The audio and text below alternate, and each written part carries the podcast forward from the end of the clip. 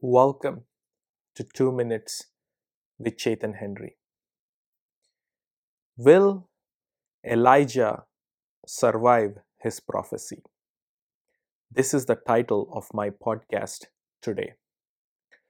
You see, people of God, when Elijah declared before King Ahab that there will be no rain and no dew in the land except by his word, what he actually declared was soon going to be a reality in which he was going to live.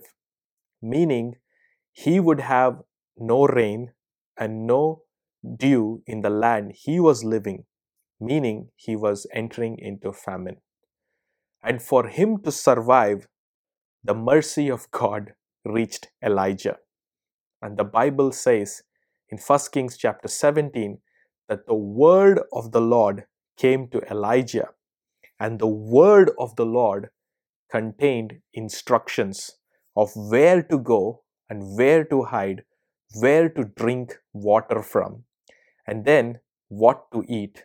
Was a supernatural provision given to Elijah by the Lord, but that provision to Elijah came because the word of the Lord came to him.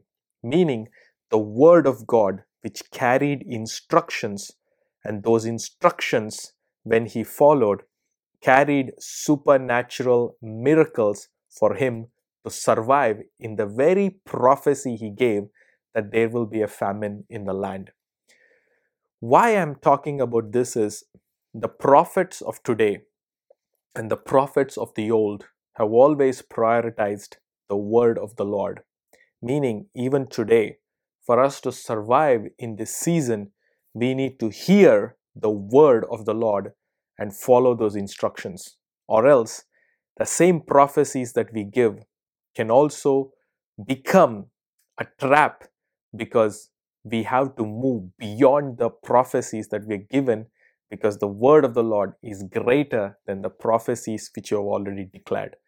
So, child of God, if you are prophesying, you need to also hear the word of the Lord to go beyond the prophecies which you are given. It is the same prayer with me and my family that we'll go beyond what we have said, because the word of the Lord is coming to us in instructions every day. I believe you see the importance of God's word in this podcast. Don't let go of the word of God. Nourish it, cherish it, and follow the instructions.